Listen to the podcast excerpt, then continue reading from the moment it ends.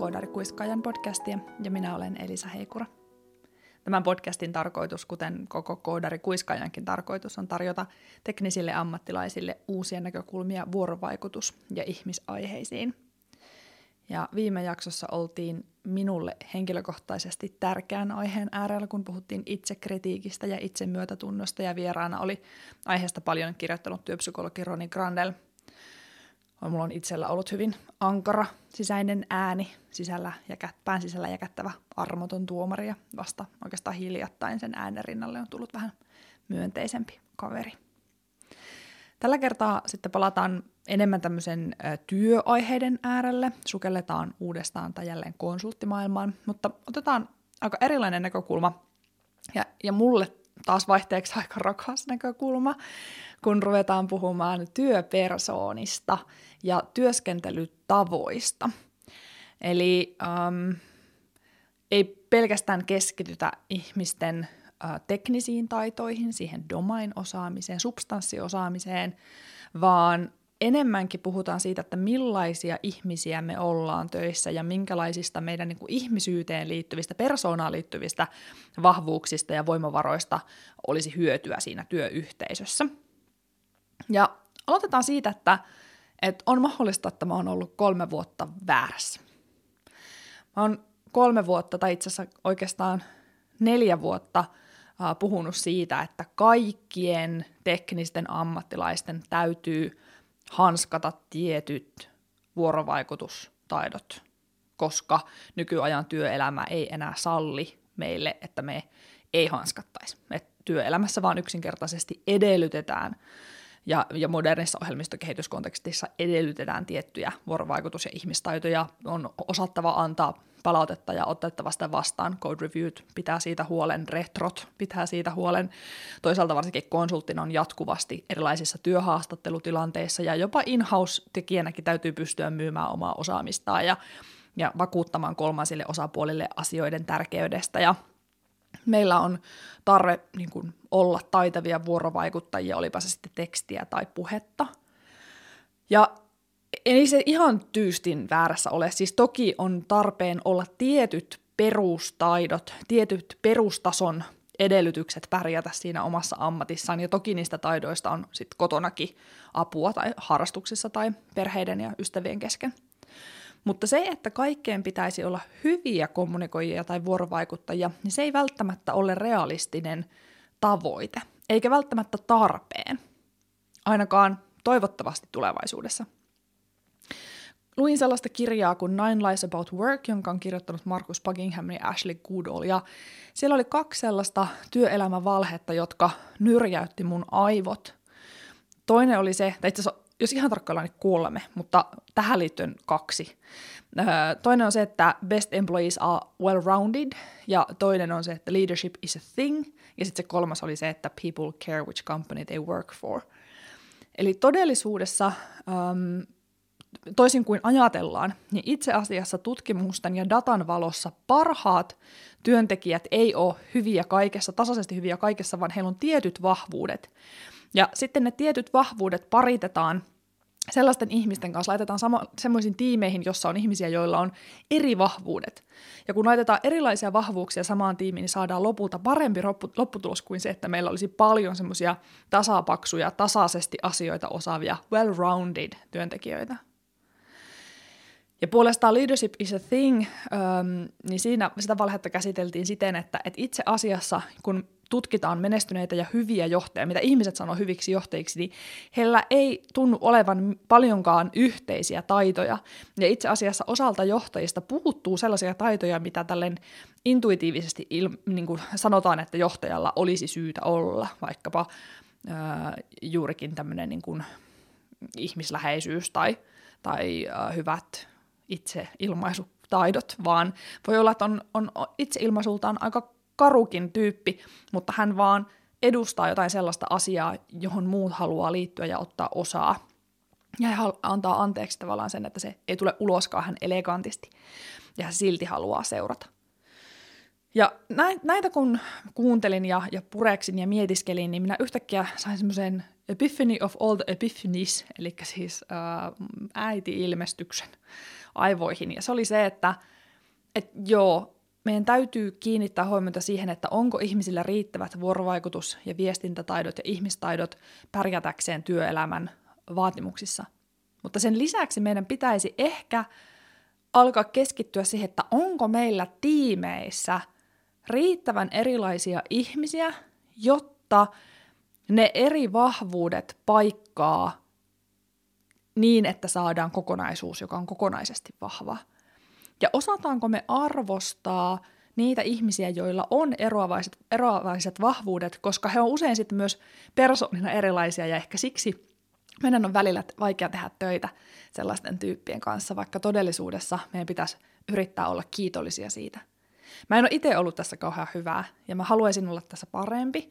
Ja osittain sen takia mä oon ihan super innoissani tästä jaksosta, sillä ihan sattumoisin samoja aikoja, kun tämä äiti-ilmestys päähni pulpahti, niin äh, tulin tutuksi tällaisen pohjoismaisen, äh, pohjoisen Euroopan suurimman konsultin välittäjän kuin eWorkin työstä ja toiminnasta. Ja heillä on siellä sellainen uh, Workstyles-niminen kikkula heidän konsulttivälitysalustassaan, jossa sen lisäksi, että lisät, että konsultti lisää sinne omat tekniset taitavuudet ja osaamiset, niin sinne lisätään myös, että minkälainen työpersona mä oon, minkälainen työskentelytyyli mulla on ja minkälaisiin tiimeihin ja toimeksiantoihin mä sovin.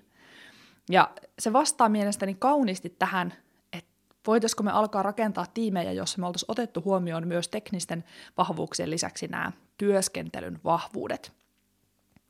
Ja näin ollen saankin ähm, vieraaksi tänään eWorkilta Business Operations Partnerin Susanna Kekäläisen ja team managerin Miika Nykäsen. Um, mutta ennen kuin otetaan Susanna ja Miika keskusteluun, niin mennään teoreettiseen alustukseen. Nimittäin sain ennen podcast-nauhoitusta haastatella tätä Workstyles-testi laatinutta psykologia Juhan Östlinia eWorkilta. Ja äh, hänen haastattelustaan olen tislannut tällaisen lyhyen teoreettisen alustuksen. Keskustelu käytiin englanniksi, joten siksi tislaan sen teille nyt suomeksi. Joten ensin teoreettinen alustus ja sitten Susanna ja Miika mukaan keskusteluun. eWorkin Verama-alustalla konsultit määrittää tosiaan osaamisensa paitsi teknisen osaamisen ja taustan ja kokemuksen pohjalta, niin myös laatimalla itsestään tällaisen Workstyles-profiilin.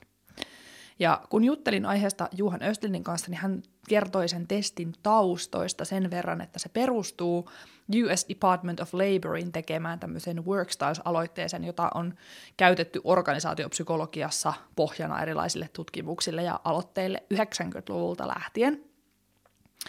Ja kaikki se tieto on kerätty ONET-tietokantaan, jossa on siis ihan massiivinen määrä dataa, joka on peräisin erilaisista tutkimuksista, kyselyistä, haastatteluista ja asiantuntijalausunnoista. Ja siksi siitä on tullut kansainvälinen työkalu erilaiseen työelämätutkimukseen ja, ja työn analysointiin. Ja sitä käyttää HR-ammattilaiset, opiskelijat ja tutkijat ympäri maailmaa. Ja tämä ONET on luonut yksityiskohtaisen selvityksen, mitä erilaisia niin sanottuja soft skillejä, eli pehmeitä taitoja tarvitaan, että voi menestyä erilaisissa työtehtävissä. Ja näitä taitokokoelmia kutsutaan työtyyleiksi, eli workstyleseiksi. Ja tämän datan pohjalta nelisen vuotta sitten eWork laati ensimmäisen oman testiversion, joka perustui tämmöiseen 16 erilaiseen osa-alueeseen, jossa ihmisen persoonallisuutta tarkastellaan työkontekstissa. Eli olennaista on nimenomaan arvioida sitä omaa toimintaa työssä, työnä. Voi olla, että me tehdään vapaa-ajalla asioita hyvin eri tavalla, jos halutaan. Ja tämä 16 kohdan malli oli kuitenkin liian määrittävä, semmoinen deterministinen ja työläs ja aikaa vievä ja monimutkainen. Eli kun ihminen oli laatinut tämän 16 kohdan tai tehnyt tämän 16 kohdan arvion, niin sitten siitä tuli hyvin usein semmoinen, niin kuin, että sitä ei voinut enää muuttaa jälkikäteen. Että se oli sitten se aina ja ikuisesti, mutta ihmiset hän muuttuu, ihmiset kaipaa erilaisia asioita, kasvaa ja kehittyy, niin toki sitä profiiliakin olisi syytä voida päivittää. Joten sen seurauksena siitä tehtiin tämmöinen kevyempi, ketterämpi versio, jossa on lopulta näistä 16 osa-alueesta yhdistetty seitsemän. Ja se Testi on hyvin yksinkertainen, tässä on oikeastaan enemmänkin itsearvio kuin testi. Eli tässä Workstars-profiilissa konsultti antaa itselleen 21 pistettä seitsemän eri osaamisalueen kesken. Keskiarvo on siis kolme, asteikko nollasta kuuteen. Ja mä luen nämä eri, seitsemän eri osaamisaluetta. luen ne nyt englanniksi, koska niin ne on siellä alustalla. Ensimmäinen on performer, jota on kuvattu näin. I'm driven and set ambitious goals for myself. I'm motivated by results and always strive for maximum efficiency in my work.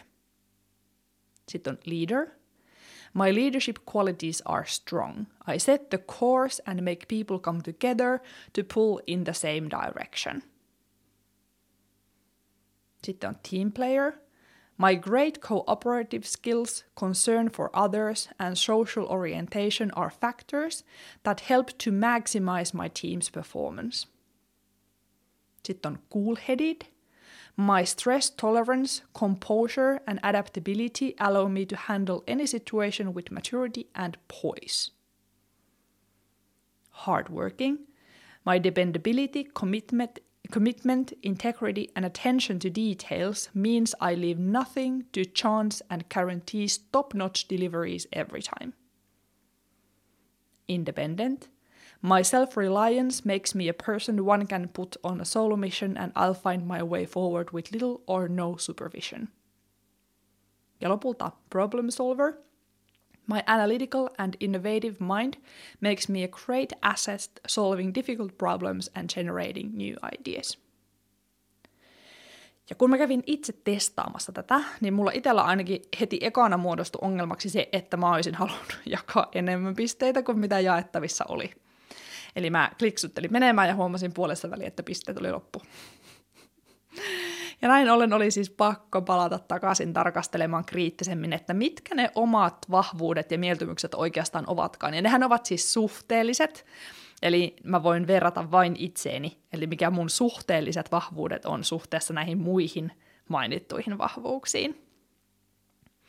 Ja sitten kun konsultti tekee tämmöisen Workstars-profiilin, niin sitten eWorkilla niitä profiileja peilataan asiakkaiden projekteihin, ja se informaatio toimii kahteen suuntaan.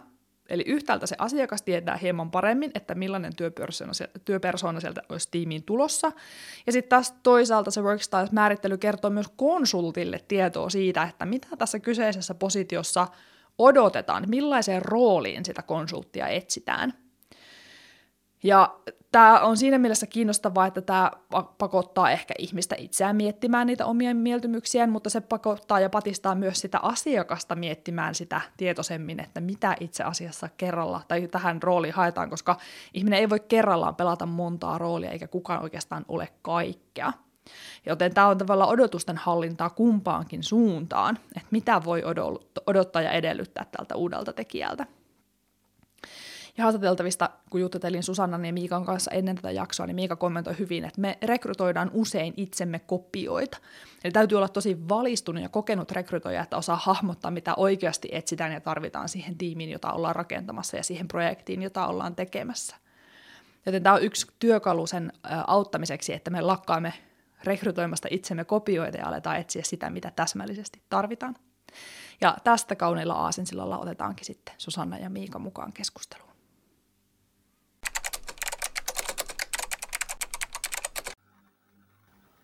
Lämpimästi tervetuloa Koodarikuiskajan podcastiin Susanna Kekäläinen ja Miika Nykänen. Kiitos. Kiitos. Ennen kuin lähdetään mihinkään aihekysymyksiin, niin aloitetaan vakiokysymyksestä. Eli ketä te olette ja mitä te oikein teette? Joo, eli Miika Nykänen ja mitäs mä kertoisin tästä, niin mä oon vuodesta 2008 lähtien työskennellyt erilaisten työvoimaa ja työvoiman hankintaan liittyviä asioita ja rekrytointien parissa yksityisellä puolella ja julkkaripuolella. Että olen nähnyt vähän molempia puolia ja, ja vähän tämän päivän vaiheeseen liittyen niin henkilöarviointien tekemiseen mä perehdyin joku kymmenen vuotta sitten. Itellään mulla on muutamasta, muutamasta tunnetusta metodista niin äh, sertifikaatit ja olen sitten tehnyt jonkun verran myös noita kykytestejä ja sitten työpersona-analyysejä. Ää, miten mä oon päätynyt nykyiseen työhön eWorkille, niin 2010 taisi olla vuosi, kun meille tuli silloiselle työnantajalle uusi työntekijä, joka oli työskennellyt e Ja sitten mä niin kuin en ollut kuullut aikaisemmin e ja, e ja, ja sitten perehdyin vähän, että mikä homma on kyseessä. Se vaikutti kiinnostavalta. Ja sitten itse asiassa samaisena vuotena sitten päädyin aloittamaan työt e Ja, ja tota, 2012 me sitten muutettiin takaisin Jyväskylään, mistä mä kotoisin. Ja, ja sitten lopetin sillä erää hommat e Ja sen jälkeen olen itse asiassa työskennellyt niin pöydän toisella puolella e kanssa, eli toimittaja, toimittajayrityksen puolella, eli olen sitten niin välittänyt asiantuntijoita noihin e asiakkaiden projekteihin ja tarpeisiin, että tunnen myös sitä puolta tässä. tässä ja tehtiin myös niin kuin muutenkin tiivistä yhteistyötä ja kehitettiin jonkun verran alaa siinä niin sanotusti, eli tuotiin vähän uusia toimintamalleja myöskin tähän konsulttivälityksen alalle. No sitten vuonna 2019, onko nyt kaksi ja puoli vuotta suurin piirtein, niin löysin itse niistä keskusteluista, että siirtyisinkö tai tulisinko takaisin Iverkille hommiin. Ja erinäisen vaiheiden jälkeen nyt sitten tällä hetkellä vastaan Suomen liiketoiminnasta tai oikeastaan puolesta siitä ja sitten, sitten yleisesti ottaa meidän toiminnosta Suomessa. Siinäpä oikeastaan meikän, meikän kuvaus. Susanna voi jatkaa, että mitä Susanna tekee meille. No mulla on ehkä vähän lyhyempi toi briefi, mutta mä oon Susanna Kekäläinen ja mä oon ollut e pitkään vuodesta 2010. Mutta mä oon ollut muutaman kertaan poissa täältä äitiyslomalla ja vanhempainvapaalla ja sitten Minne vaihtanut vähän eri rooleissa, mutta nykyinen rooli on Business Operations Partner, eli mä hoidan päivittäin sopimusasioita, neuvotteluasioita asiakkaiden ja konsulttien suuntaan se, sitä se pitkälti on. Paljon myös tarjouspyyntöihin vastaamista ja tuommoista julkkaripuolella ja sitten yksityispuolella.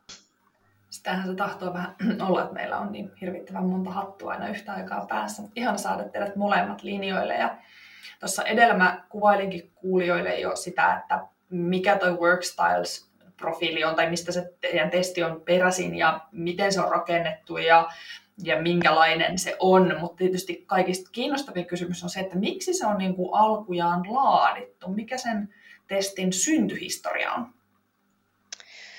No ehkä tuohon voi vähän molemmat meistä sitten ottaa kantaa, mutta toihan on ollut aika, siis vuosikaudethan meillä on ollut jonkunnäköisiä testejä olemassa meidän portaalissa. Meidän portaalihan on ollut ennen vähän eri nimillä kuin nykyään. Ja tuota, siellä on ollut ennen niin kuin ulkoisen toimittajan tämmöisiä testejä, joita voidaan tehdä ilmaiseksi. Siellä meidän prof, niin kuin asiantuntijat on voinut tehdä ne ilmaiseksi siellä profiilissaan. Mutta sitten me on ruvettu niin kuin, kehittää meille sisäisesti, että me saadaan se sinne integra- meidän oma niin kuin tämmöinen testi, joka tietysti perustuu mui, ei ole meidän oma itse keksimä, niin kuin Elisa on tuolla alkuun sitten infonnutkin. Öö, Mutta ideana on se, että saadaan konsulttibisnekseenkin ehkä enemmän semmoista pehmeätä osaamista siihen CV-rinnalle ja kovien juttujen rinnalle.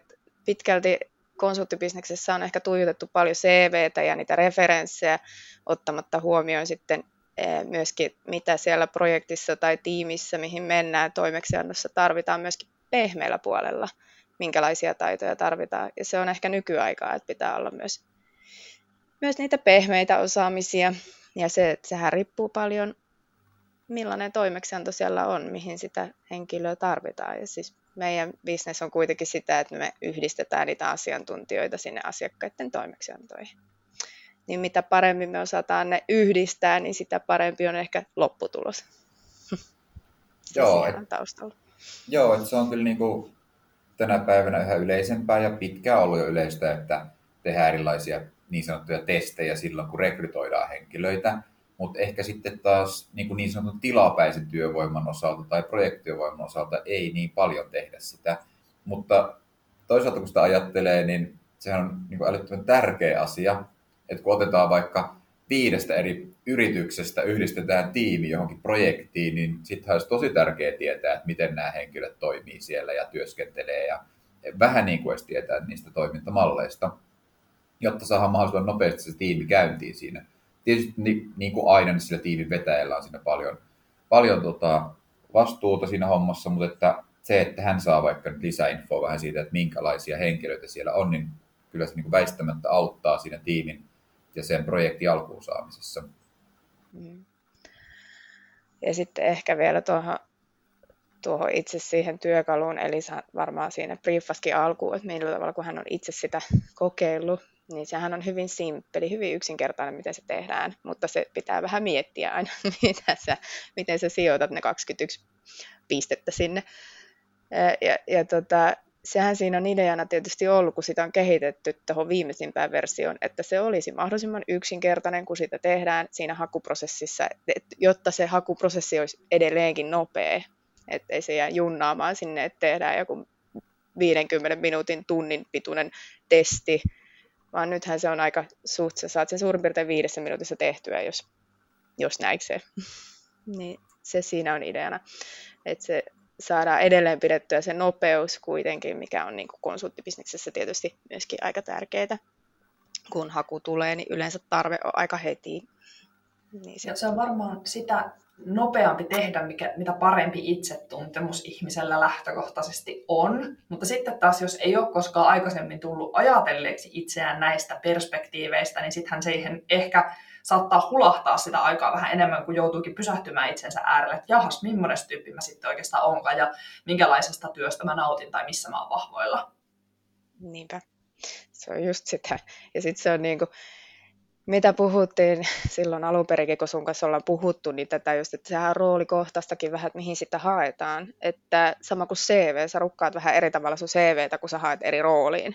Että samalla tavallahan periaatteessa tuokaan ei, ei ole sellainen, että kun sä sen kerran teet, niin se sinne jää, vaan sitäkin voi muokata vähän sitten tilanteenkin mukaan, mikä sitten seuraava rooli on vaikka mihin hakee tai näin. Että eihän se, se ei ole semmoinen, ja se on itse arviointi, sekin on ehkä hyvä tuoda tässä esille, että tuo nykyinen workstyles, mikä meillä tuolla on, meidän niin kuin portaalissa, niin se on itse arviointi aina ihmisellä, että sehän ei ole mikään semmoinen niin sanottu psykologinen testi, että sekin on ehkä hyvä tuoda esille. Kyllä, niin, niin. Ja, ja sitten niinku, jos ajattelee, että ylipäätään sitä taustaakin vähän, että jos ajattelee, että 90 prosenttia suurin piirtein meidän kautta kulkevasta konsultoinnista on aika pitkälti teknistä konsultointia. Eli sitten se on joko koodareita tai suunnittelijoita johonkin teollisuuteen, niin useasti siellä ratkaiseekin ne tekniset taidot. Et sit me ollaan haluttu tuoda siihen myös se toinen näkökulma tämän, tämän Workstylesin kautta.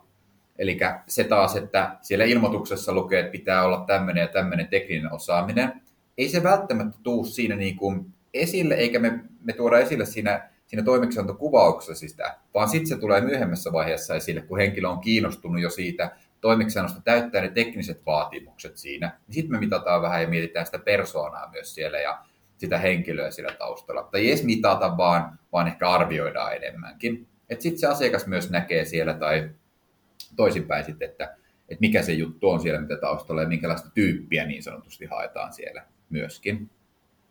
Tuossa toi itse asiassa kiinnostava pointti, koska kyynikko minussa meinasi ensin niin kommentoida tätä, kun, kun Susanna mainitsi hyvin sitä, että sitä voi muuttaa, että kun se ei ole testi, se ei ole niin persoonallisuustesti, vaan se on itsearvio, niin että et, eikö sitten käy herkästi niin, että ihminen laittaa siihen just ne, ne puolet vahvoille, mitä siinä potentiaalisessa työssä tarvitaan, mutta sitten mä ehkä jotenkin oivalsin itse tuossa Miikan vastauksen aikana, että, että siitä voi olla sille ihmiselle itselle aika paljon haittaa, jos hän sitten sen seurauksena päätyy sellaiseen projektiin, jossa haetaan sellaisia työpersooneja tai sellaisia tyyppejä, joita itse ei ole, tai varsinkaan jos ei halua olla. Se on tietysti eri asia, jos haluaisi olla, niin hän voi kasvaa, mutta jos ei halua olla, niin sitten hän ei ole mitään hyötyä siitä, että valehtelee tai vääristelee sitä itsearviota. Niinpä, ihan sama kuin CVssä, jos sä pistäisit sinne, valehtelisit CVssä asioita, sama homma. Et sinällään. Mutta se antaa ehkä sen, että just mitä Miika sanoi, että jos ne kohtaa, että sä selvästi tämä nyt on se mun profiilini ja tämä on se, mitä asiakas haluaa ja nämä sattuu kohtaamaan todella hyvin, niin silloin odotukset kohtaa ja silloin todennäköisempää on, että minä, jos minä olisin tehnyt tämän arvioinnin ja hakisin tuohon toimeksiantoon ja kohtaisin hyvin tähän rooliin ja näihin workstyleseihin ja kaikki menisi hyvin, pehmeät osaamiset kohtaa, niin todennäköisesti mä olisin sitoutuneempi ja mä suoriutuisin paljon paremmin siitä työstä silloin veikkaisin, että näin se menee. Ja tutkimuksien mukaan näin on kai sanottu, että näin menee. Et sinällään sitähän tässä haetaan, että saadaan motivoitunutta osaamista yritykseen ja sitten taas toisaalta, että se työ suoriutuu tai siitä työstä suoriututaan hyvin. Joo, ja sitten se tapa, miten me tehdään sitä ja missä vaiheessa nää, näitä asioita kysytään, niin perinteisissä työpaikkailmoituksissa, jos, jos me katsotaan niitä, niin niissähän on hyvin pitkälti listattu monesti se, että minkälaista tyyppiä haetaan, jolloin sitten taas ehkä semmoiset henkilöt, ketä ei ole sellaisia, mutta muuten täyttäisi, niin voi jopa olla, että ei hae sitä tehtävää, mutta jos emme liikaa korosteta näitä asioita siinä työpaikka-ilmoituksessa tai siinä toimiksantokuvauksessa tai projektikuvauksessa, mitä me julkaistaan, niin se ei niin kuin jätä ketään eh, silleen, että joku ei olisi kiinnostunut siitä hommasta itsestään, vaan sitten niin kuin tämä pieni lisä siihen, kun hän sitten tuo esille, että minkälainen hän on, ja tästä voidaan sitten keskustella, kun sitten aina joka näistä tämmöisen toimeksianto niin kuin haun aikana tämä hakija tai tekijä ja se meidän asiakas kohtaa kyllä keskustelussa, niin silloin tämä on myös semmoinen asia, että näistä voidaan keskustella ja ehkä just käydä läpi, että minkälainen tiimi siellä on, minkälaisia henkilöitä siellä on. Ja, ja tämä niin kuin voi sitten just vaikuttaa siihen vaikka sen asiantuntijan lopulliseen päätökseen, että haluaako mennä osaksi sitä projektitiimiä ja, ja sitä projektia.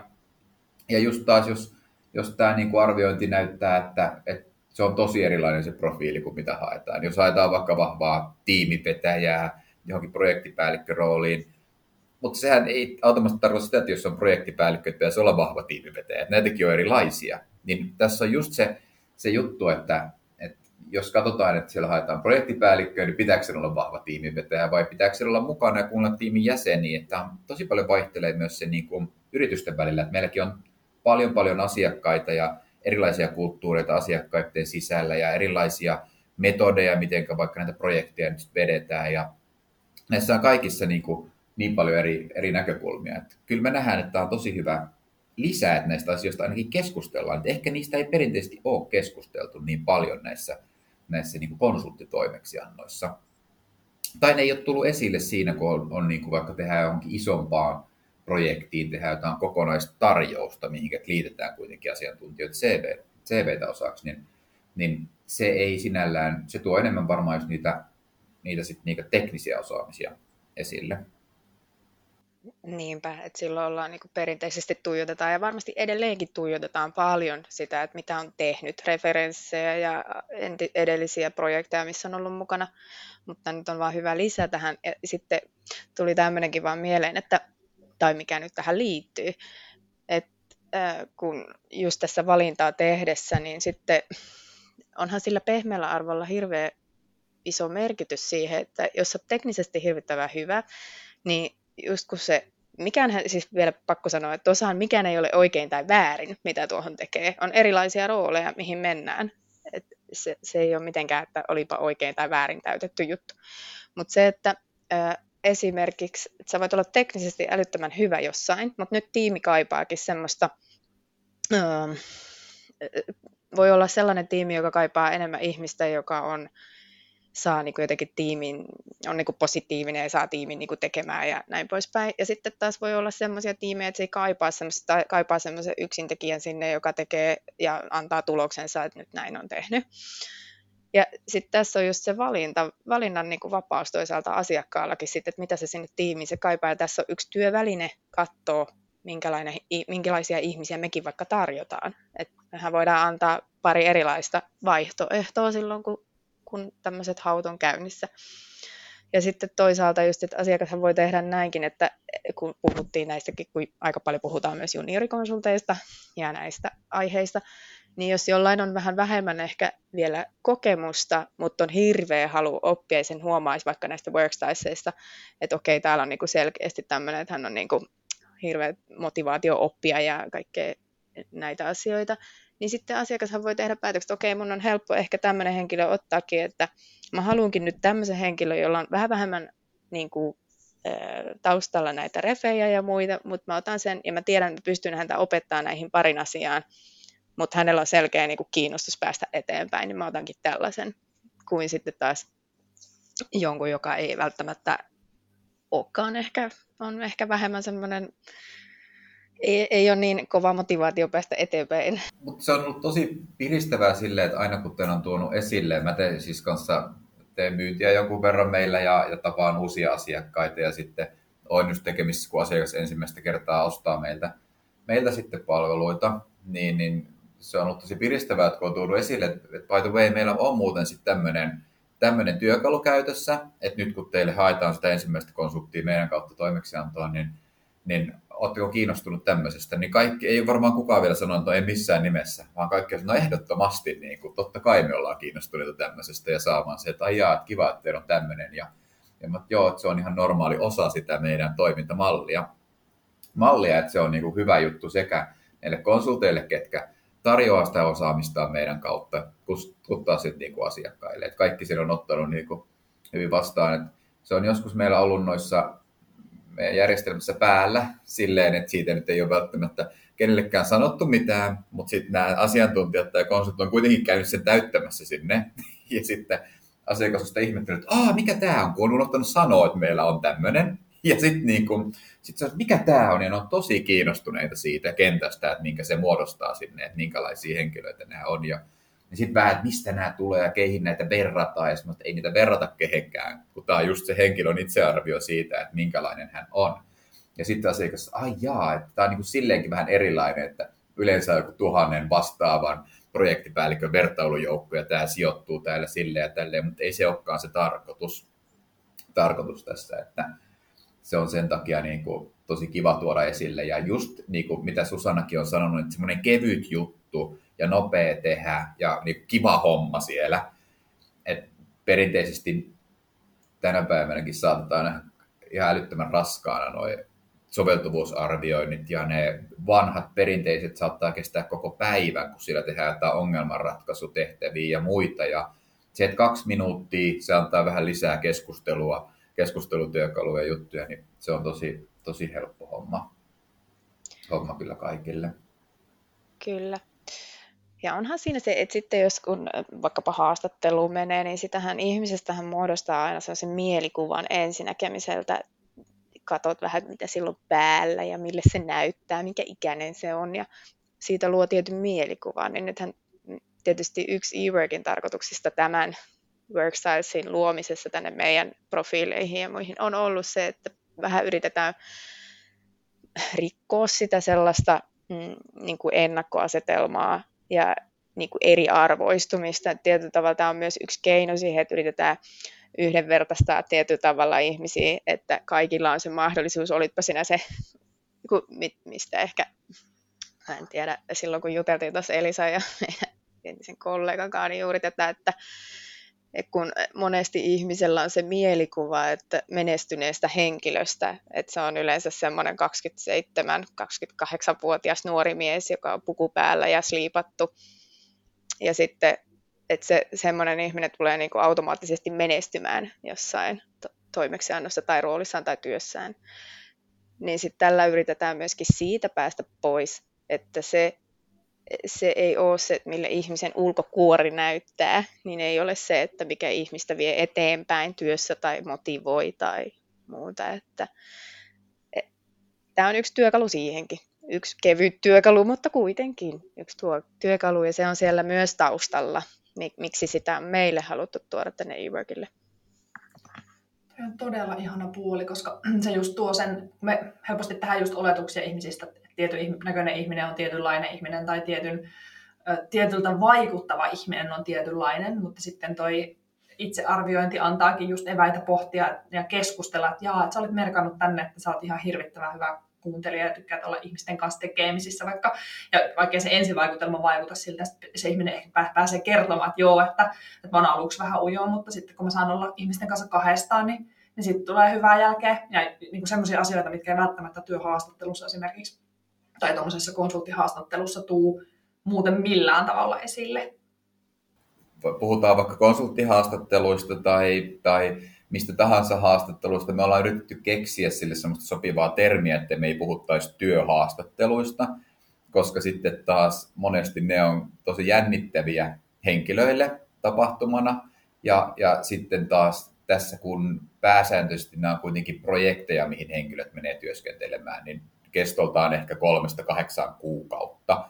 niin se on kuitenkin eri asia. Ja ehkä just senkin takia osittain näissä ollaan monesti ja yleisesti painottaa sitä teknistä osaamista, mutta ei sen pitäisi poissulkea sitä, että ne henkilökohtaiset ominaisuudet ja ne, niin kuin just se, että jokainen voi olla oma itsensä sitten siellä toimeksiannossa, niin sitä pitää mun mielestä kuitenkin korostaa, koska parhaitenhan me toimitaan silloin, kun meidän ei tarvitse pitää mitään roolia päällä jossain ja olla niin kuin omia itsenämme ja tiimin jäseniä ja työntekijöitä. Ja sitten kuitenkin tuossa ollaan aina tiiviisti osana sitä yhteisöä. No ehkä nyt ei viimeisen kahden vuoden aikana, mutta normaalissa maailmassa nämä asiantuntijat pääsääntöisesti työskentelee asiakkaiden tiloissa ja osana heidän tiimiä käy syömässä siellä samassa ravintolassa ja muuta. Että ollaan kuitenkin osa sitä työyhteisöä, jolloin se työpersona on myös tärkeä. Ja totta kai niin kuin tänä päivänä ehkä se kuitenkin on korostunut viime aikoina varmaan etätyö lisääntyessä ne tekniset taidot, mutta totta kai myös kommunikointitaidot. Ja et niin, kuin, niin moni asia tässä nivoutuu yhteen.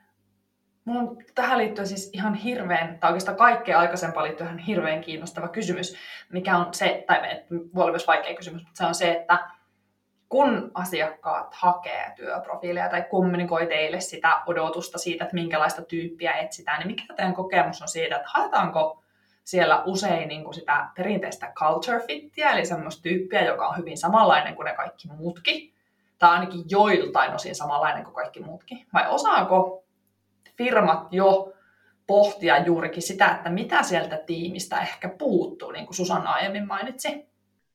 Edelleen haetaan vähän sillä, että meidän tiimimme on tämmöinen ja, ja tota, tämmöistä henkilöä sinne haetaan. Et ei ehkä osata vielä niinku erotella sitä tarkemmin, että tämä on ehkä meidänkin sitten tehtävä tulevaisuudessa ja niinku edelleen niinku viestiä tätä asiaa oikein myös asiakkaalle päin, että miettii vähän syvemmin näitä, että minkälainen henkilö sieltä puuttuu tai mikä, mitä tämä henkilön pitää saada aikaiseksi siellä työssään, kun aika useasti on kyllä sanotaan näin, että meidän tiimi on tämmöinen ja tämmöinen, että olisi kiva, että sitten vähän samantyylinen henkilö tulisi tänne, tänne meille.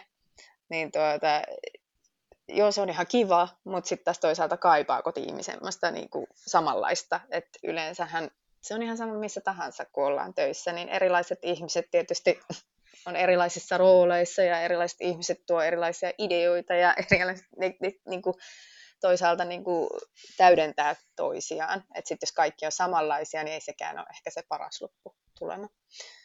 Mutta joo, ehkä se on semmoinen, tuohon kysymykseen palatakseni, niin ehkä se on just sellainen asia, mihin meidän pitää enemmän niin kuin, ehkä opettaakin tietyllä tavalla, kun käydään tätä asiaa asiakkaan kanssa läpi. Ja tota, niin ja ehkä painottaakin sitä, että miettii vähän vielä niin kuin syvemmin sitä, että kun kyseessä on kuitenkin, niin kuin Miika sanoi, että hyvin ly- saattaa olla lyhyistäkin toimeksiannoista kyse, niin sitä tärkeämpäähän se on, että sinne tulee oikeanlainen henkilö tekemään sitä. Et silloin ei ole välttämättä just se, että se on se samanlainen kuin muu tiimi, niin ei välttämättä ole just se fitti, mikä sinne pitäisi olla, vaan se voi ollakin, että tarvii semmoisen ongelmanratkaisija vaikkapa sinne sitten mehän itse asiassa ollaan mukana yleensä aina näissä haastatteluissa ja keskusteluissa, mikä taas tietysti tuo sitä, että mehän kohdataan hyvin paljon erilaisia haastattelijoita, ja nämä tilanteet on tosi poikkeavia toisestaan aina. Osassa voi olla sieltä niin kuin asiakkaan puolelta yksi henkilö, kellä ei ole vaikka haastattelukokemusta juurikaan, tai sitten siellä voi olla useita henkilöitä, joskus siellä on joku jopa kooditesti, mikä pistetään vielä se haastattelun perään pyörimään sille hakijalle. Et ne on niin erilaisia ne tilanteet, että mekin taas tietysti ollaan siellä mukana ja sitten me just pyritään taas auttamaan myös näitä, näitä tota, hakijoita tai sinne haastatteluun menijöitä, että mitä siellä yleensä käydään läpi ja miten se malli menee. Et mehän sparrataan myös näitä tekijöitä, että silloin kaikki pystyy tuomaan esille sen teknisen osaamisen lisäksi myös sen oman persoonansa ja olemaan mahdollisimman rentoja siellä, siellä haastattelussa. Et kun meillähän niin kuin on oikeastaan kolme väylää, että mistä näitä tulee näitä tekijöitä, että osa on niin freelancer-konsultteja, mitkä on tietysti tosi monesti niin kuin, osa on tosi kokeneita myymään sitä omaa osaamista ja tuomaan esille just ne, ne niin kuin asiat, mitä siellä kannattaa tuoda esille haastatteluissa – osa on voinut just laittaa ehkä yrityksen pystyyn ja on niin kuin ensimmäisiä kertoja tämmöisissä konsulttihaastatteluissa. Sitten meillä on niin kuin, osa on taas tyytyväisenä työntekijänä jossain konsultointiyrityksessä ja nyt vaan yritys itsessään on niin kuin hakemassa sitten toimeksiantoa uutta. Että sitten periaatteessa tässä yhtäkkiä tämä asiantuntija tai kehittäjä saattaa vähän niin kuin hypätä myyjän paikalle ja myydä sitä yrityksen osaamista omana osaamisena ja sitten päinvastoin. Että siinä on, siinä on tosi erilaisia tilanteita myös näillä, näillä henkilöillä, että, että niin kuin ketä siinä edustaa ja mitä siinä edustaa ja, ja vähän, että mitkä panokset on pelissä, pelissä myöskin. Ja sitten taas voi olla, että siellä yrityksen sisällä voi olla vaikka minkälaisia omia kehitys, kehitys niin kuin projekteja ja prosesseja vaikka henkilöstötyytyväisyyden osalta tai, tai just tiimin rakentamisen osalta. Et voi olla, että ne on niin arkipäivä ihmisille, tai sitten siellä asiakkaalla, mihin hän menee toimeksiantoon, voi olla niin kuin tiimien rakentamista jatkuvaa ja tämmöistä. Sitten myös niin kuin tämmöiset erilaiset kulttuurit kohtaa siinä taas. Kun yritykset on niin eri eri tilanteessa ja, ja eri tasolla siinä, että miten otetaan se ihmisten erilaisuus esille tai, tai miten sitä niin kuin hyödynnetään siellä, siellä työyhteisöiden sisällä, niin nämäkin törmää sitten monesti saattaa törmätä jo tässä vaiheessa tai sitten siinä vaiheessa, kun henkilö menee työskentelemään sinne toiseen yhteisöön tai heimoistakin puhutaan tänä päivänä vähän riippuen, että mistä, mistä yrityksistä on kyse.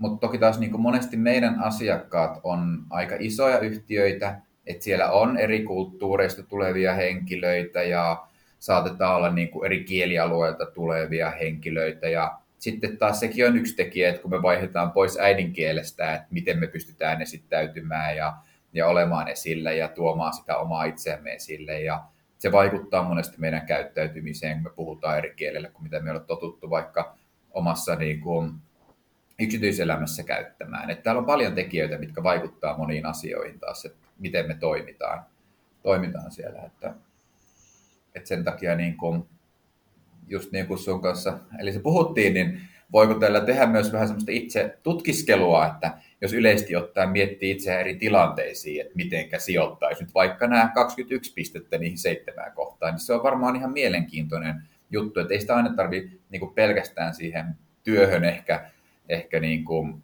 äh, tota, sitoa.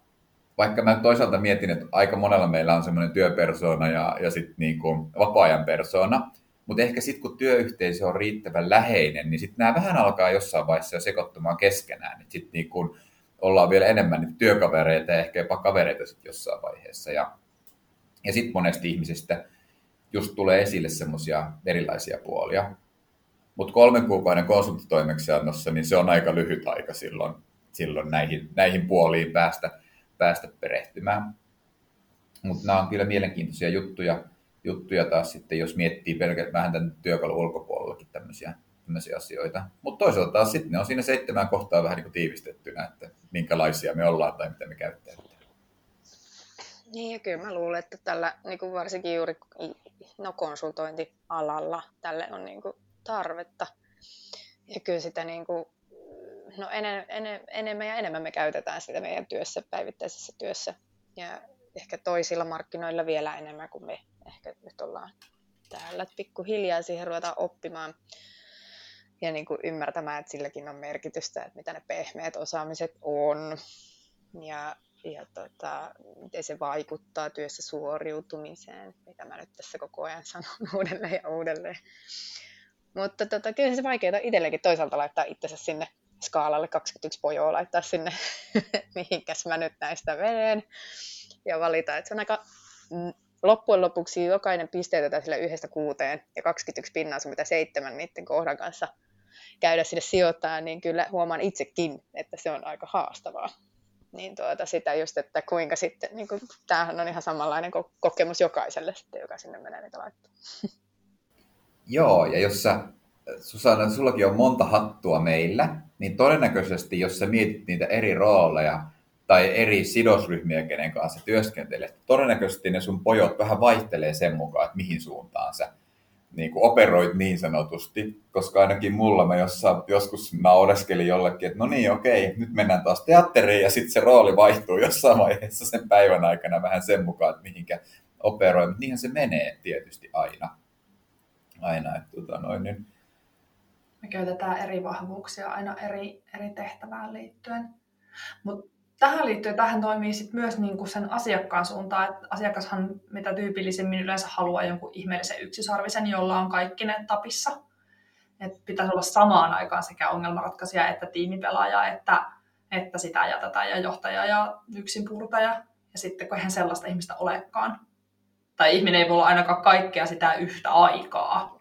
No ei, ja sepä onkin se just, missä pitäisi tulla meidän ammattitaidon sitten taas esille, että käydä läpi sitä keskustelua. Ja, ja mä näen tämän, tämän niin kuin työkaluna, joka avaa keskustelun myös. Eli sehän siinä just onkin, ja se avaa vähän niin kuin kokonaisvaltaisemmin sen, että mitä nyt haetaan, mitä nyt tarvitaan. Ja sitten sepä se onkin, että käydään läpi vähän vielä tarkemmin. Oletko nyt aivan varma, että tarvitsette tämmöistä vai tarvitteko ehkä niin kuin, miettikää vähän vielä laajemmin, että mitä te mitä te tarvitte. Ja tota, tarviiko olla kovin itsenäinen työssään vai onko se sitten kuitenkin näin, että se tulee työskentelemään kyseinen konsultti vaikkapa niin kuin asiakkaan valvonnan alaisena tietyllä tavalla, että siellä joku muu onkin sitten vähän enemmän vastuussa ja pystyy antaa niitä tehtäviä. Vaikka menet konsulttina, niin sehän on silti eihän sun aina tarvi olla niin itsenäinen kuitenkaan. Että se on eri rooleja, eri niin kuin, tiimejä, erilaisia tapoja tehdä töitä eri tiimeissä. Niin just tätä, että se on pitkälti myös meidän ammattitaidossa pitäisi tulla sitten sen asiakkaan kanssa keskusteluissa, että miten, miten sijoitetaan nämä workstylesit ja mitä nyt halutaan ja mitä, mitä oikeasti. Ja sitten samalla se avaa sen keskustelun myös sinne toiseen, niin kuin myös niihin koviin juttuihin, että mitä, minkälainen tausta nyt pitäisi olla, niin ehkä tässä tulee just tämä juniori-seniori kohta kanssa, mistä puhuin tuossa aikaisemminkin. Et sitäkin on hyvä aina välillä vähän kyseenalaistaa, että onko varmasti näin, että tarvitaan se yksisarvinen 15 vuoden, ei kun 20 vuoden kokemuksella, jolla on se yliopistokoulutus ja joka on nyt tehnyt isoihin yrityksiin niin ja niin paljon miljardiluokan yrityksiin niitä toimeksiantoja sen ja sen verran. Vai voisiko se sitten kuitenkin olla tämmöinen, joka on nopea oppimaan ja joka haluaa tehdä hirveän motivaatiolla ja kuitenkin niin kuin, et, et, tässä on vähän niin kuin, sit se on se meidän ammattitaito asiakka- laittaa asiakasta miettimään näitä asioita ja sitten toisaalta myös keskustelu sinne konsulttisuuntaankin näistä aiheista, että Joo. saadaan sieltä oppia.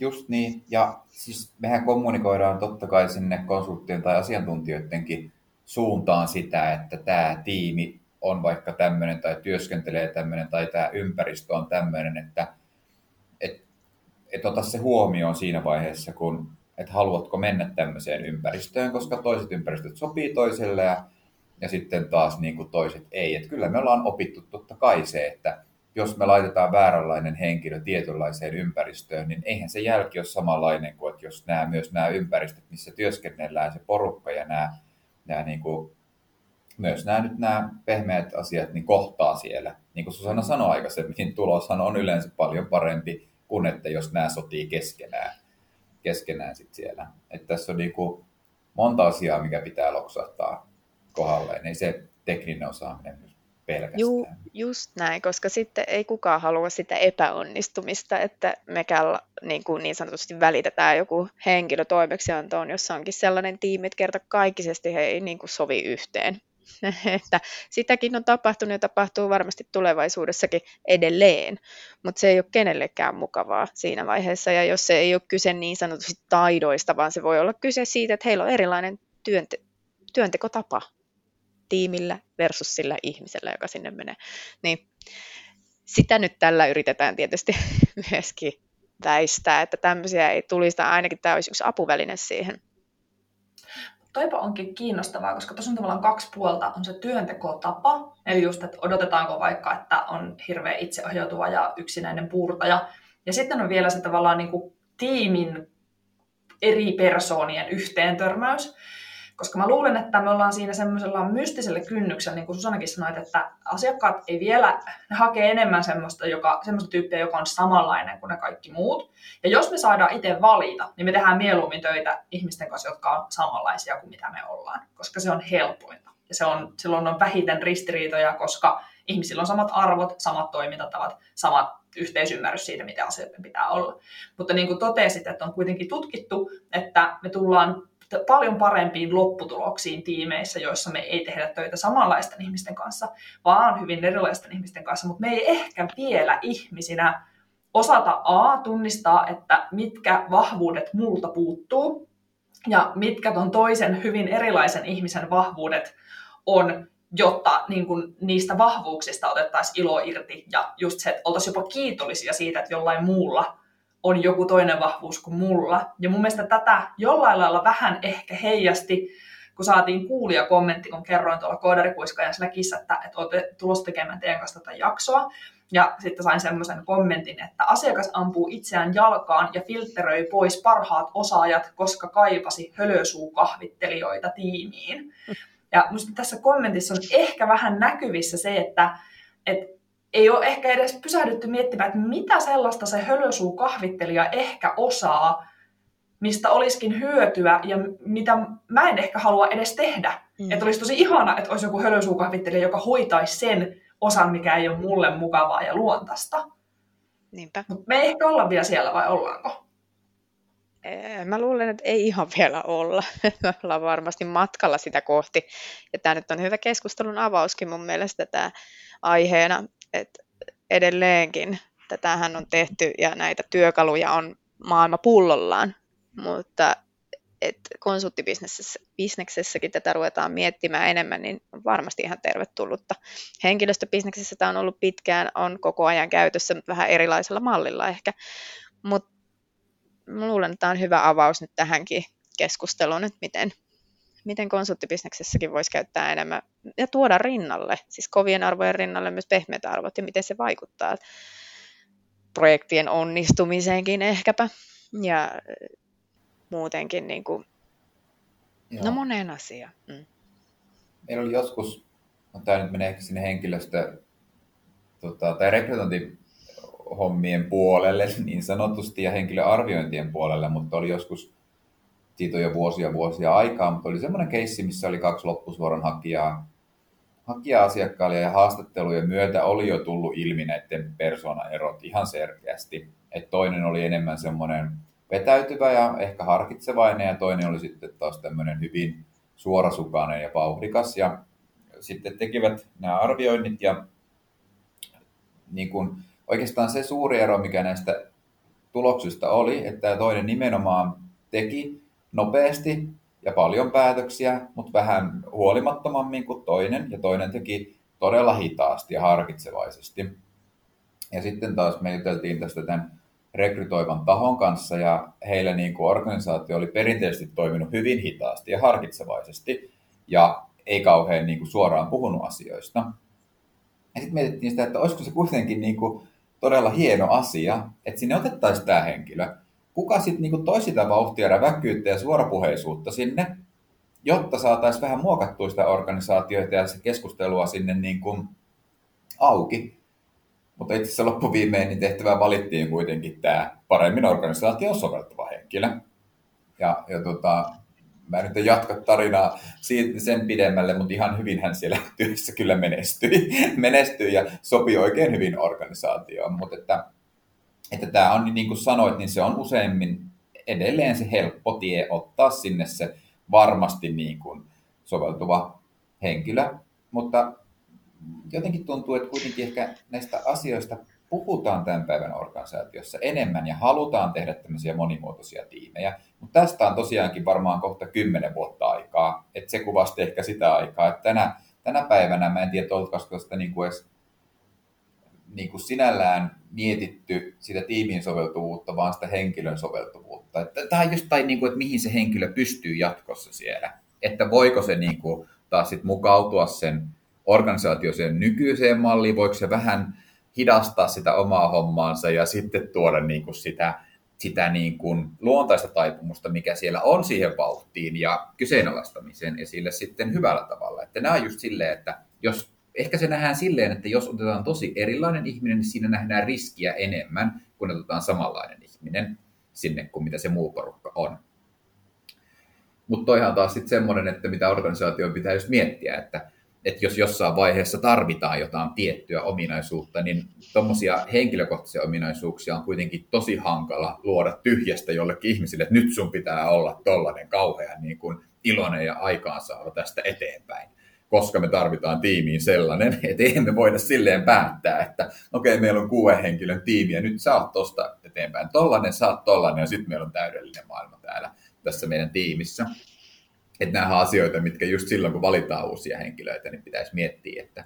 Ja sitten ihmisten just pitää tietää mun mielestä myös se, että minkälainen tiimi siellä nyt on, että sitten osaa toimia siinä tiimissä. Että sehän on niin kuin myös, myös tähän suuntaan pitää. Et ehkä joku voi sen kolme kuukautta toimia tietyllä tavalla, niin kuin aikaisemmin puhuttiin, niin sitten hyödyntää niitä osa-alueita, kuin mitä siellä on omassa niin kuin persoonassaan ja sitten, mut hillitysti, että ei välttämättä tarvitse niin vahvasti niitä käyttää, vaikka olisikin seiska tässä asteikolla nyt jossain, niin kuin, jossain tota, noin, niin skillsissä.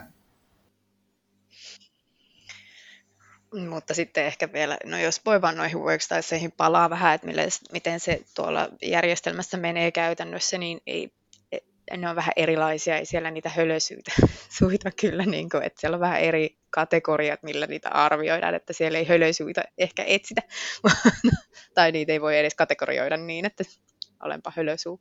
Ennemmin ne on vähän eri, eri asioihin pohjautuvia, mutta eh, niin kuin työ, eri työtyyleihin pohjautuvia asioita.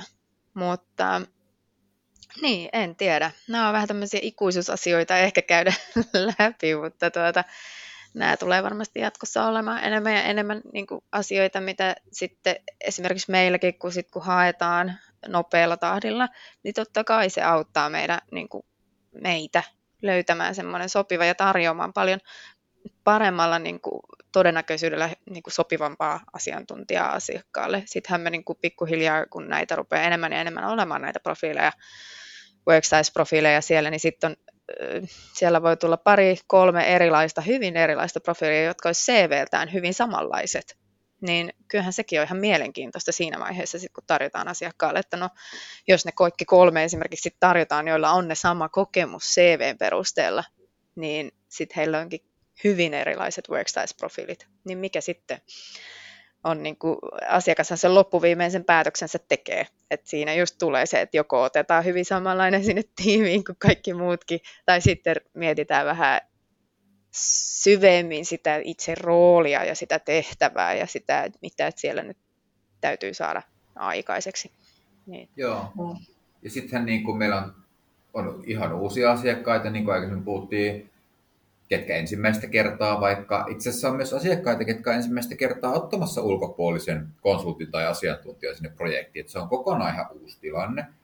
Sitten on semmoisia, ketkä on vuosikausia käyttänyt, vaikka puolet työvoimasta on niitä kuuluisia eksternaaleja, mistä puhutaan, että niin kuin henkilöt tulee antaa sinne se oman osaamisensa ja sitten niin kuin jatkaa seuraavaan projektiin.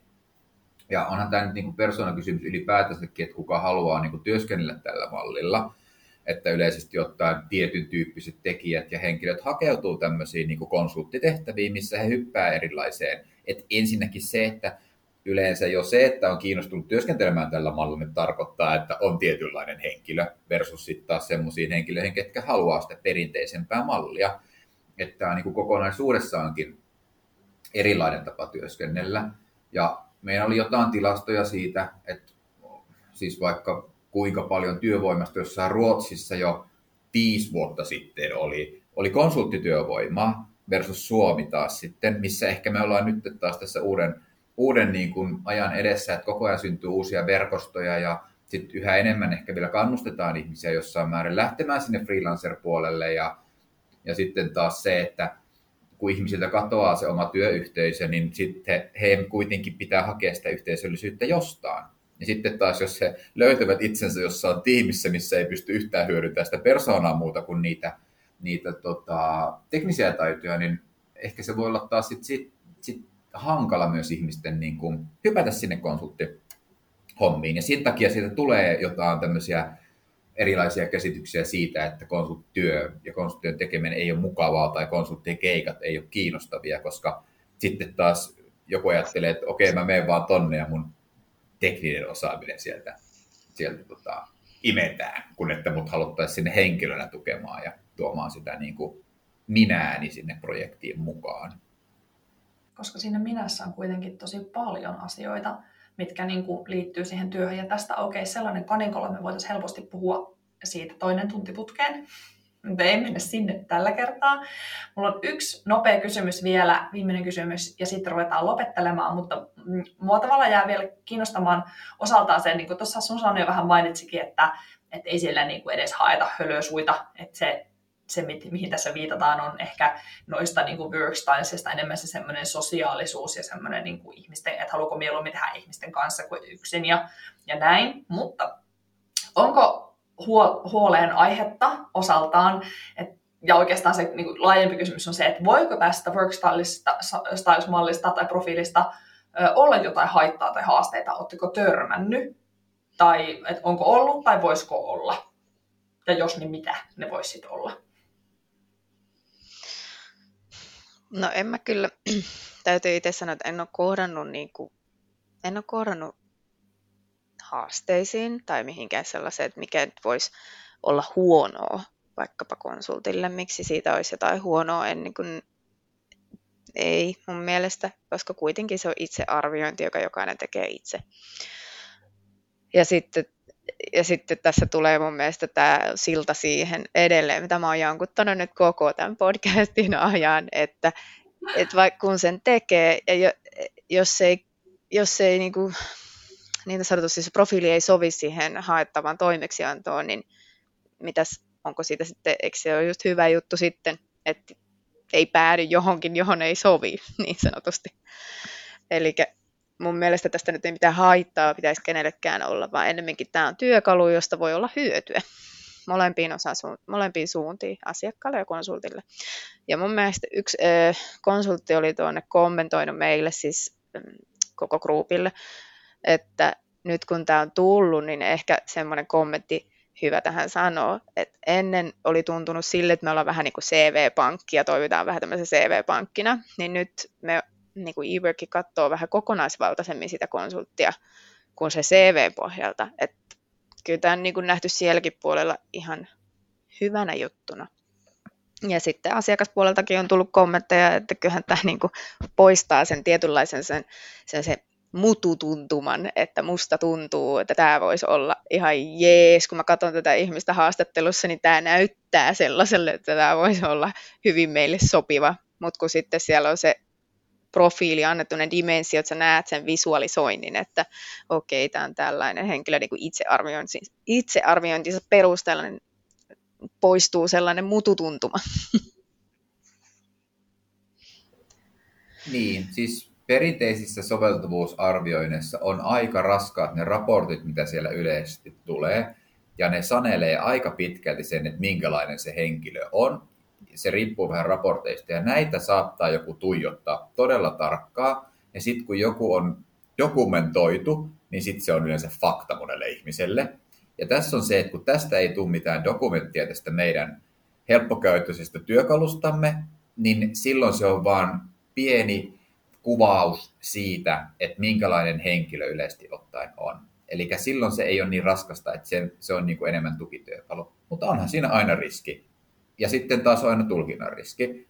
Just se, että toisen mielestä joku on, on tota, noin ulospäin suuntautunut ja toisen mielestä tämä henkilö ei ulospäin suuntautunut. Ja se on taas kauhean tapauskohtainen. Että just se, että jos raportin mukaan tai tämän työkalun mukaan joku on ulospäin suuntautunut, mutta ei olekaan se hölösuu siinä haastattelussa, niin sitten vaikuttaa siltä, että hän ei olekaan ulospäin suuntautunut, vaikka nämä on kaksi eri asiaa. Ja just se, että mitä, mitä tarkoittaa mikäkin kenelle, niin se on niin kuin se, se mm. monesti taas taas mikä voi olla ehkä se niin kuin haaste tai riski, mutta en mä tiedä, se on hyvin pieni mahdollisuus, että tulisi tässä, tässä meidän niin kuin mallissa niin tuommoisia ongelmia kyllä.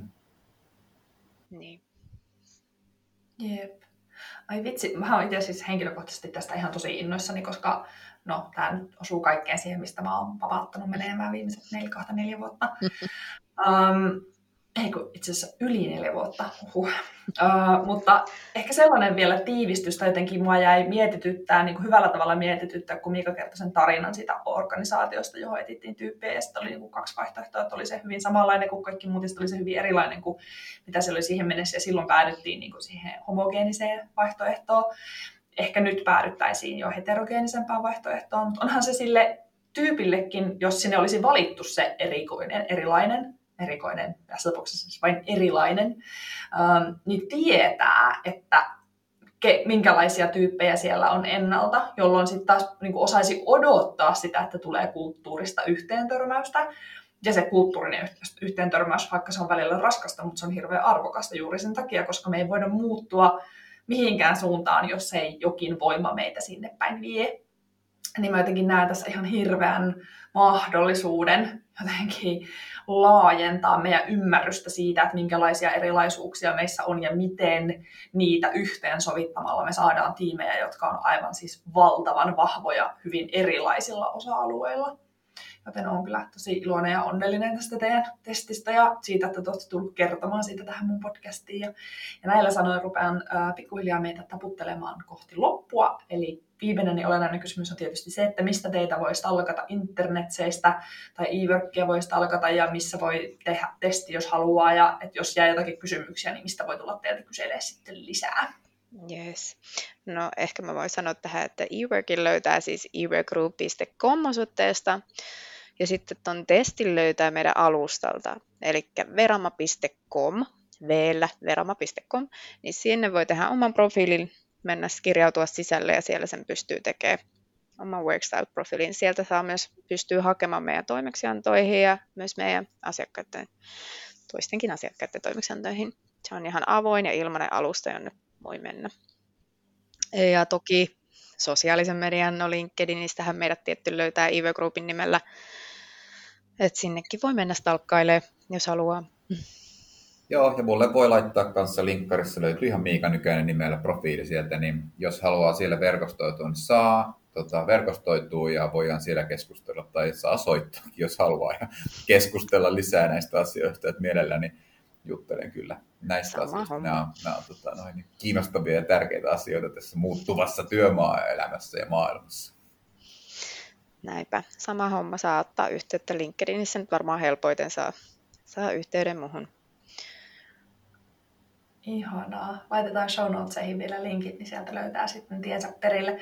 Ihan mielettömän iso kiitos Susanna ja Miika. Tämä oli todella, todella mielenkiintoinen ja herkullinen keskustelu ja toivotan teille oikein hyvää alkavaa kevättä. Kiitos itsellesi. Oli kiitos todella mukava samoin. päästä mukaan. Kiitos, moi.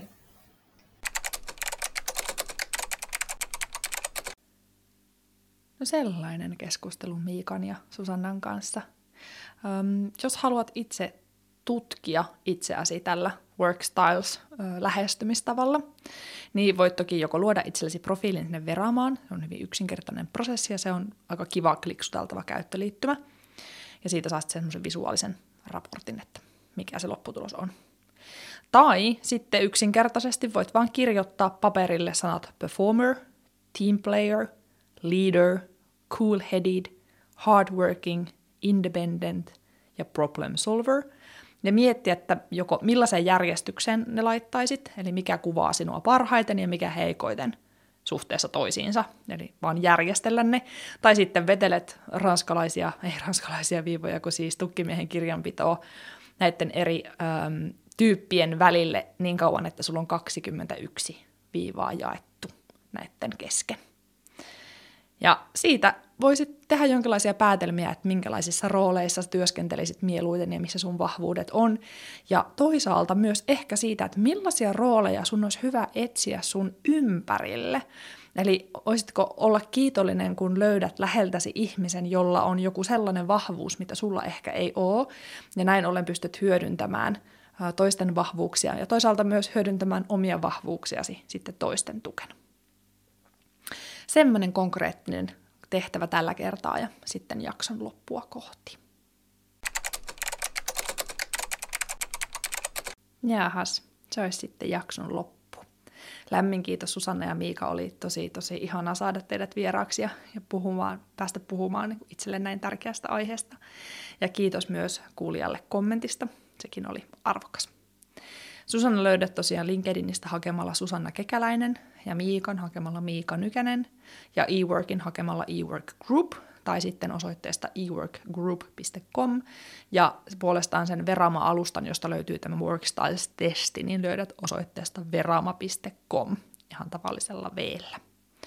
Lämmin kiitos Eeppolle teknisestä tuesta ja jakson editoimisesta. Ja kaikkea palautetta voi aina lähetellä meille tulemaan osoitteeseen elisa at tai Twitterissä at elisaliisa tai LinkedInissä Elisa Heikura tai sitten aina suosikkivaihtoehtoinen, eli tule koodarikuiskaajan Slackiin osoitteesta koodarikuiskaaja.fi kautta Slack. Siellä pääsee antamaan juttu tai näitä aiheideoita ja jättämään kuulijakysymyksiä ja muutenkin osallistumaan keskusteluun. Seuraavassa jaksossa sukelletaan diversiteettiin, johon tämäkin jakso tavallaan toimii hyvänä introna. Tämä on sellainen aihe, mitä mä tavallaan olisin halunnut käsitellä jo aiemmin ja olen tavallaan myös vähän pelännyt käsitellä aiemmin, koska tämä on aika semmoinen ää, mielipiteitä nostattava ja vähän tulen arkakin aihe, mutta ehkä just siksi se on syytä nyt ottaa aiheeksi. Eli puhutaan mukaan ottamisesta ja, ja monimuotoisuudesta ja erilaisista ihmisistä työelämässä ja jakson vieraaksi saapuu Riimun toimitusjohtaja Ville Saarinen. Siihen saakka mukavaa toukokuuta. Ei muuta kuin pysytään edelleen siltikin turvassa ja terveenä ja kiitos ja kuulemiin.